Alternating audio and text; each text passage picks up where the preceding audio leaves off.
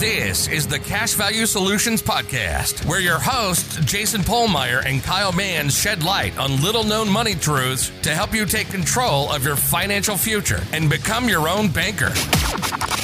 Subscribe, rate, and review the show, and check us out at cashvaluesolutions.com. Hey everyone, welcome back to the Cash Value Solutions podcast this week.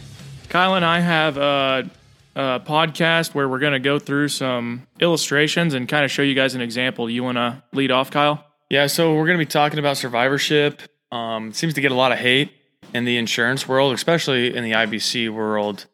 Um, a lot of people say that they don't see the point to them, they make no sense. And we just kind of want to talk about how they can make sense and why. And this kind of goes back to a podcast we did a couple weeks ago about absolutes and how- Context. Yes, context matters and absolutes matter. Or like you, you can't speak in absolutes. So, survivorship is not our go-to thing that we talk about and stuff like that. But it definitely pla plays a role, I think, in terms of like estate planning, depending on how that estate is going to, you know, be spread out amongst the people who are going to inherit it. Yeah, So- what the plans are, you know, for the um, matriarch, patriarch, you know, and stuff in Yeah. the family. So we we we're actually working with a guy right now who's interested in um, doing survivorship, and we're gonna kind of go through a situation like that and see or tell you why it makes sense to us to use survivorship in this instance, and how like if you have something similar to this, it would make sense. Yeah, and so just to give a little bit of background, we don't need to go super in depth, but in the the situation that Kyle brought up, um, it's kind of known that the estate is going to be broken up after both parents have passed away. Mm-hmm. So it's not just you know dad dies or mom dies and things are going to be broken up. So we kind of have that game plan going into this. And with that, I think uh, an explanation of survivorship insurance needs to be made here. So typically, uh, when you purchase survivorship, in well, I, I won't say typically, but in this case, we're buying it on a husband and a wife. Um, and so two people will be insured on the same life insurance policy, and the death benefit will only be paid out after the second person dies in this instance. There are policies that second to die policies that can pay out an initial claim with the first uh, death. This policy does not do that. Mhm. Um, So that I mean, from the outset, that kind of I mean, if you just hear that, it could sound like, well, how could this ever make sense to do that? And I mean, you know, just to be upfront about it, is you're going to get more death benefit than you would with, let's say, you're doing twenty thousand dollars in survivorship, but let's say you instead you did ten thousand dollars on one parent and ten thousand dollars on another. Um, you're going to get less death benefit on those two combined separate policies than you would. even though you're paying the same amount of premium, yeah, the the advantage that that has, which cannot be disputed, is when one person dies, a death benefit will be paid out income tax free. So that is that death benefit will be paid out, and you will have access to that. yep, That's an absolute advantage of that. absolutely. Um, with the survivorship, that in this case, uh, there are policies that that work differently, but in this case, there will only be one death benefit paid out, and that is at the time of the second person dying. And the insurance companies can offer more death benefit on those policies because it's offering less risk to them because it's just more unlikely that you know both those people are going to die early. Yeah, in the first year or something like that. Yeah, so it just, Because early on is when an insurance company has the most risk with the life insurance policy because they haven't received enough premium yet to pay for the death benefit or the death claim that they're responsible for. Well, yeah, you know, and people don't like seeing that they don't have all their initial premium available in cash value in the you know first few years. But it's also it's you know kind of talked about that it takes insurance companies up to ten years or more to even break even themselves on a policy. Yeah. So- And I commonly will hear, you know, 13 to 15 even. So yeah, I mean, it's not like they're just out there robbing you. So, Yeah, insurance companies want these to stay in force for a very long time. yep. Um, but anyways, uh, so we, you know, we kind of gave a small background on this, and um, we actually looked at just one large survivorship policy in this case. Um, we were a little bit uncomfortable with that scenario, so we had a different idea, and uh, what we did was we insured the father with an individual plan. And then we also took out a survivorship policy insuring both the mother and the father.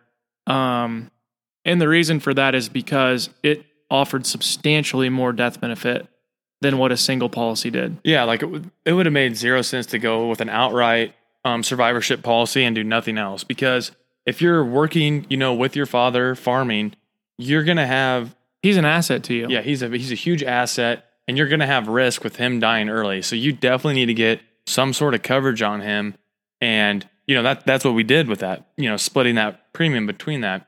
But then like how this was gonna work out, um, the estate's gonna go to the mother, you know, before um it would get distributed to the kids, so they don't have to worry about buying her out. I mean, they don't. She doesn't want to be bought out. So And part of the reason this is possible that we can make a plan like this is because the parents have spoken with the kids and they understand what's going to go on in the future. Absolutely. If we didn't know some of these things, it'd be pretty hard to use a survivorship policy still. Well, yeah. And so, I mean, when you think about it at that point, we don't know what tax laws are going to be in place, you know, at, at this time of death. And there could be, or, or what the ground's going to appreciate at. Like, we don't know what type of tax problem is going to be there. And so, why not have more death benefit, use something that's going to give you more death benefit to then potentially take care of that risk while also still having access to the cash value the whole time? The cash value grows a little better itself, too. So, Um, okay. I, have we said enough background, set the stage enough? You think, Kyle? I think so, yeah. All right. So, um, both these policies are with the the same company, and uh, for you insurance nerds, um, you understand that the guaranteed accumulation rate in policies can significantly affect death benefit. Um, so, just so you're aware, same insurance company, same guaranteed rate on these policies of three percent.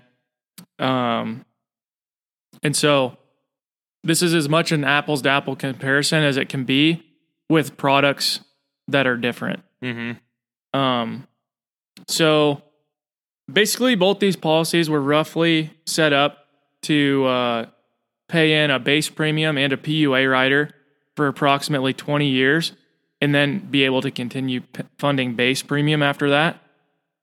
Yeah. And so the number that we're working with with both of the policies initially is $12,000. Now, in the survivorship policy, $12,000 that's insuring mother and father provides a death benefit of $308,292. Mm-hmm. Um, if we go to the individual policy, the twelve thousand dollars. Now this is just on the dad. Um, a woman would probably be slightly uh, more death benefit, but in this instance, that isn't what we did. So we're just using an example that we already had. Um, twelve thousand dollars on just the father gets you one hundred eighty-one thousand nine hundred eighty-eight dollars of death benefit. So I mean, you're talking about close to 130,000 initially more of death benefit. Yeah, somewhere between 120 and 130,000 of death benefit. I mean, and yeah, because it is extremely unlikely that year one that both parents are going to, you know, pass at that time. So Yep. a lot less risk. They can offer a lot more.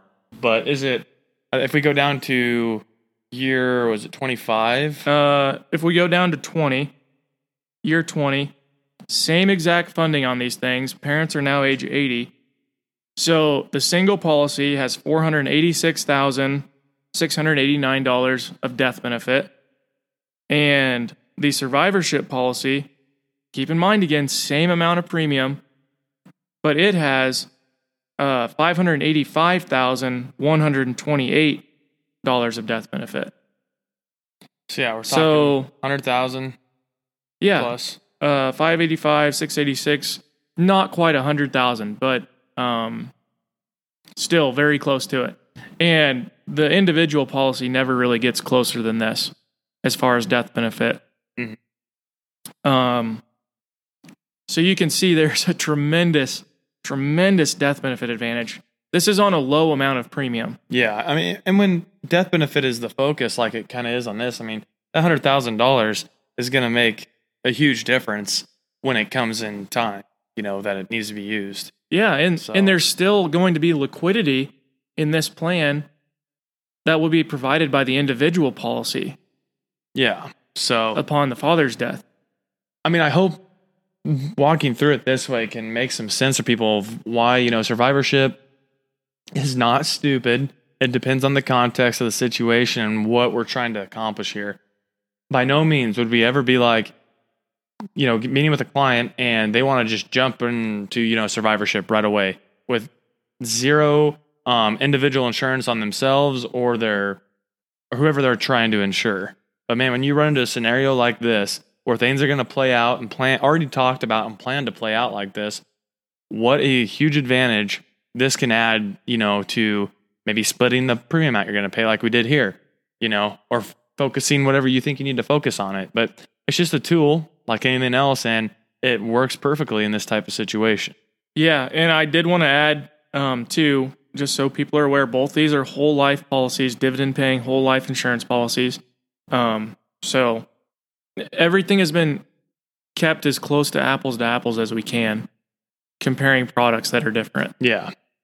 So, anyways, I I don't really have a lot more to say about it. I think the example speaks volumes Yeah, I would just be careful. of the product. Sure. I, I would just be careful when you hear, you know, people saying that this type of policy is bad, this company's bad, it, you know, it makes no sense and stuff. Like, there's usually a reason and a place for everything, especially in this insurance world. So don't get caught up in the absolutes. Yeah, and and one more thing I'd like to add, you know, this isn't the only situation where you could use it. I mean, maybe you know you're a husband and and you and your wife both have individual insurance already.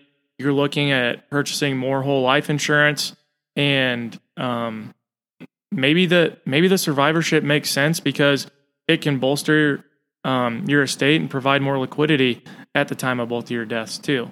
Well, yeah, and also like there's you know cases where you might be able to extract more income.